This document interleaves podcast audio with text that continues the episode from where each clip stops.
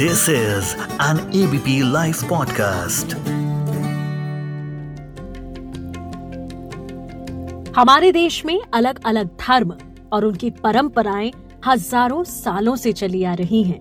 India is a land of cultures और हर धर्म की अपनी विशेषताएँ रही हैं, जिनके बारे में लोगों को बहुत कम इन्फॉर्मेशन है ऐसी ही एक विशेषता है जैन धर्म की जिसमें संलेखना विधि का खास महत्व है जिस शब्द को आजकल आप काफ़ी सुन रहे होंगे। आचार्य विद्यासागर के महासमाधि लेने के बाद इसकी काफ़ी चर्चा हो रही है कि आखिर महासमाधि होती क्या है? जैन परंपरा के मुताबिक सल्लेखना महासमाधि ये है क्या? इसके क्या नियम हैं? क्या सभी ले सकते हैं इसे या कुछ लोग ही ले सकते हैं? आखिर इसकी विधि क्या है? क्यों ली जाती है सल्लेखना? इस शब्द का अर्थ क्या है? ऐसे तमाम सवाल संलेखना से जुड़े। आज हम इनका जवाब जानेंगे। मैं मानसी हूँ आपके साथ एबीपी लाइव पॉडकास्ट पर। मेरे साथ में आज बातचीत करने के लिए जुड़ रहे हैं प्रोफेसर डॉक्टर योगेश कुमार जैन जो कि हेड हैं जैन दर्शन के सेंट्रल संस्कृत यूनिवर्सिटी भोपाल में। आपका स्वागत है एबीपी लाइव पॉडकास्ट पर। बहुत बहुत धन्यवाद आपका। सबसे पहले जो सवाल मैं आपसे पूछना चाहूँगी वो यही संलेखना। इस शब्द का मतलब क्या है? संलेखना का सामान्य अर्थ होता है इसमें दो शब्द है सत्य और लेखन। सत्य मतलब हम वस्तु स्वरूप को समझना और लेखन में बुद्धि पूर्वक उस पर विचार करके आचरण करना। ओके। जी। तो जब भी हम किसी वस्तु वस्तु से तात्पर्य यहाँ पर आत्मा के स्वरूप की बात है तो आत्मा के स्वरूप को हम जब तक जानेंगे नहीं तब तक हम आत्मा का अनुसरण अर्थात उस पर आचरण नहीं कर पाएँगे उसको जानने का प्रयास नहीं कर पाएँगे। हम्म, हम्म, तो सब संलेखना में साधक जो होता है वो पहले अपने आत्मस्वरूप को जानता है उसके ज्ञान दर्शन चारित्र को समझता है तदन रूप प्रवृत्ति करता है आचरण करता है। वो एक संलेखना है। जी एग्जैक्टली अब अगर हम संलेखना की हिस्ट्री के बारे में आपसे जानना चाहें आ, कहते हैं कि चंद्रगुप्त मौर्य ने भी शायद संलेखना की थी। आ, अगर आप कुछ हिस्ट्री में हमें शायद नहीं मैडम इसको निश्चित ही मैं आपको बताना चाहूँ चंद्रगुप्त मौर्य ने श्रवण बेलगोला कर्नाटक का जो श्रवण बेलगोला स्थान है वहाँ पर चंद्रगिरी पर्वत पर भद्रबाहु स्वामी से दीक्षा लेकर के वहाँ पर साधना की है। चंद्रगिरी पर्वत पर आज भी उनकी गुफा बनी हुई है जहाँ पर उन्होंने अंतिम समाधि ली थी। हम्म। संलेखना में व्यक्ति तीन प्रकार से कार्य करता है। जी। पहला तो ये है कि एक तो बृहद संलेखना एक मध्यम संलेखना एक जघन्य संलेखना इसके तीन भेद है। हम्म। उत्तम मध्यम जघन्य इसको हम ऐसा कह सकते हैं। उत्तम संलेखना वो चीज़ है जो बारह वर्ष की होती है। अर्थात व्यक्ति साधक अपनी आयु का एक एज्यूम करता है कि लगभग मैं बारह वर्ष तक जीऊँगा अंतिम समय में तो वो चार चार वर्ष को डिवाइड करके अपने त्याग को, नियमों को, आचरण को डिवाइड कर लेता है। मध्यम संलेखना में एक वर्ष की आयु वो मानता है कि मेरी लगभग एक वर्ष आयु शेष है, अब मुझे अपने अंतिम समय को कैसे बिताना है उस पर विचार करना है। और जघन्य संलेखना होती तात्कालिक। जैसे सडनली साधक को महसूस हुआ कि शायद अब मैं अधिक समय नहीं रहूँगा तो वो उसी समय संलेखना ले सकता है। ये तीन प्रकार से संलेखना संलेखना ले सकता है जैसा कि आपने कहा। संलेखना लेना आ, इसकी क्या विधि है? कैसे लेते हैं? करते क्या है?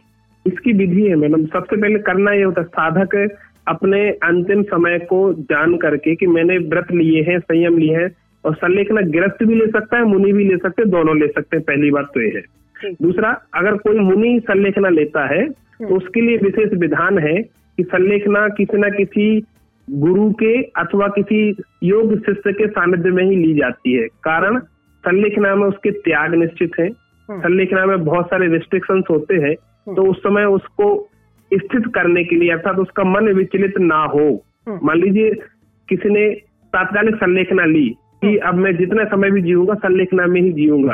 तो वो आहार का त्याग करता है। आहार में एक साथ अन्य जल का साथ में त्याग नहीं करता तो अन्न का त्याग करेगा वो।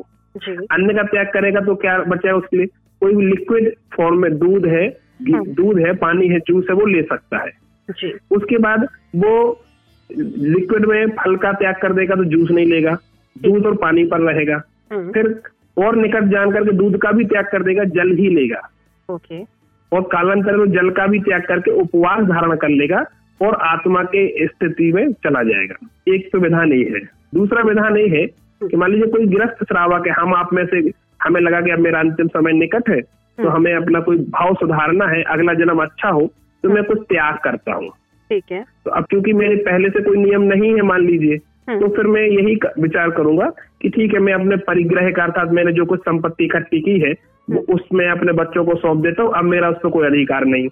हम्म, हम्म, फिर अब मेरे पास लिमिटेड रिसोर्स जो बचे हैं मैं अपने गद्दे का त्याग कर देता हूँ चटाई पर सोऊँगा। ओके। फिर मैं बहुत सारी वस्तुएँ जो भी खाता था उसमें से दो या तीन वस्तु छोड़ के सबका त्याग कर दूँ। फिर धीरे धीरे उन दो या तीन में से भी लिमिट करके एक पर आ जाऊँ।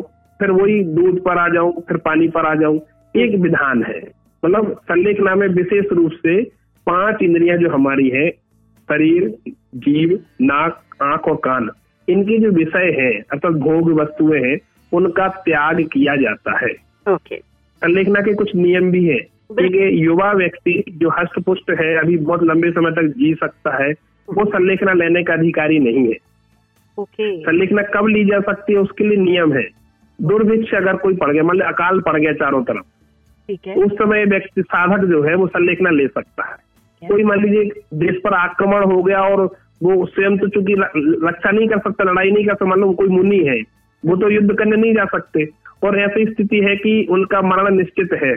हम्म, तो वो संलेखना ले सकते हैं अथवा आयु का अंतिम समय जान करके संलेखना ली जा सकती है। लेकिन कोई हष्ट पुष्ट व्यक्ति है अभी युवा है और आगे लंबे समय तक जी सकता है उसको लग रहा है तो वो संलेखना नहीं ले सकता क्योंकि संलेखना नियमतः मरण समाधि होती है। अर्थात संलेखना की पूर्णता मरण पर ही होती है। तो इसलिए आयु को निकट जान के ही संलेखना ली जाती है। त्याग की प्रधानता होती है और चारों प्रकार का आहार स्वाद खाद्य लेप और पेय इनका त्याग वहाँ पर होता है और आत्मा का ध्यान मुख्य होता है। भगवान का ध्यान करते हुए व्यक्ति समाधि को चला जाता है। Exactly exactly. इसमें एक दो चीज़ें और रह गई हैं। अभी अभी हम सबने सुना होगा दो तीन दिनों से पिछले सत्रह तारीख की रात्रि में अठारह तारीख की सुबह प्रातः दो बजकर पैंतीस मिनट पर जैन धर्म के वर्तमान में महान संत आचार्य श्री विद्यासागर जी की समाधि डोंगरगढ़ रायपुर छत्तीसगढ़ में हुई। वहाँ पर उनकी जब समाधि पूर्ण हुई तो हम सबके सामने जो मैसेज आया कि उनकी यम संलेखना पूर्ण हुई। यम शब्द का महत्व मैं बताना चाहूँगा। यम अर्थात नियम। नियम अर्थात पाँच प्रकार के महाव्रत। ओके आपने योग दर्शन में भी सुना होगा अष्टांग योग है यम नियम आसन प्राणायाम आदि नाम सुने होंगे। वहाँ पर जो यम शब्द है वो पाँच प्रकार के महाव्रत को बताने वाला है। जैन धर्म में प्रत्येक साधु पाँच प्रकार के महाव्रतों का धारी अर्थात धारण करने वाला होता है। उनका नियम से पालन करता है। वो महाव्रत क्या है? अहिंसा महाव्रत हम्म। सत्य महाव्रत हम्म। आचौरी महाव्रत ब्रह्मचर्य महाव्रत और अपरिग्रह महाव्रत। अर्थात जैन मुनि नियम से अहिंसक होता है। चीटी की भी हिंसा नहीं करता। दिन में एक बार भोजन करता है वस्त्र का त्याग रखता है भोजन का त्याग एक बार के अलावा रखता है। किसी प्रकार से वाहन का स्पर्श नहीं करता है बिस्तर पर नहीं सोता है तो इसका अहिंसक वृत्ति होती है। सत्य जैन मुनि कभी भी असत्यभाषी नहीं होता। किसी भी परिस्थिति में चाहे किसी की रक्षा करनी हो चाहे किसी भी स्थिति में। अचोरी चोरी नहीं करता। चोरी ऐसा वस्तु की चोरी नहीं है। आजकल जो प्लेगरिज्म शब्द आप सुन रहे होंगे ज्ञान की चोरी भी नहीं करता। कि दूसरे का लिखा हमें अपने आप बता दे वो भी। अब और ब्रह्मचर्य नियम से ब्रह्मचर्य अर्थात किसी भी प्रकार से स्त्री सेवन नहीं करता। हम्म, स्त्री का संयोग नहीं करता स्त्री का स्मरण नहीं करता स्त्री की चर्चा नहीं करता। और आत्मा में लीन रहता है। पांचवा है अपरिग्रह। अपने पास पिच्छी और कमंडल के अलावा अन्य किसी प्रकार की वस्तु का संग्रह नहीं करता। ये पाँच महाव्रत जिसके होते हैं वो साधु है। तो यम संलेखना पूर्ण होना अर्थात पाँचों महाव्रतों का पूर्णता से पालन करते हुए आत्मा में लीन हो जाना इसका नाम यम संलेखना है। Exactly exactly thank you so much हमारे साथ जुड़ने के लिए एबीपी लाइव पॉडकास्ट पर। मैं मानसी हूँ आपके साथ।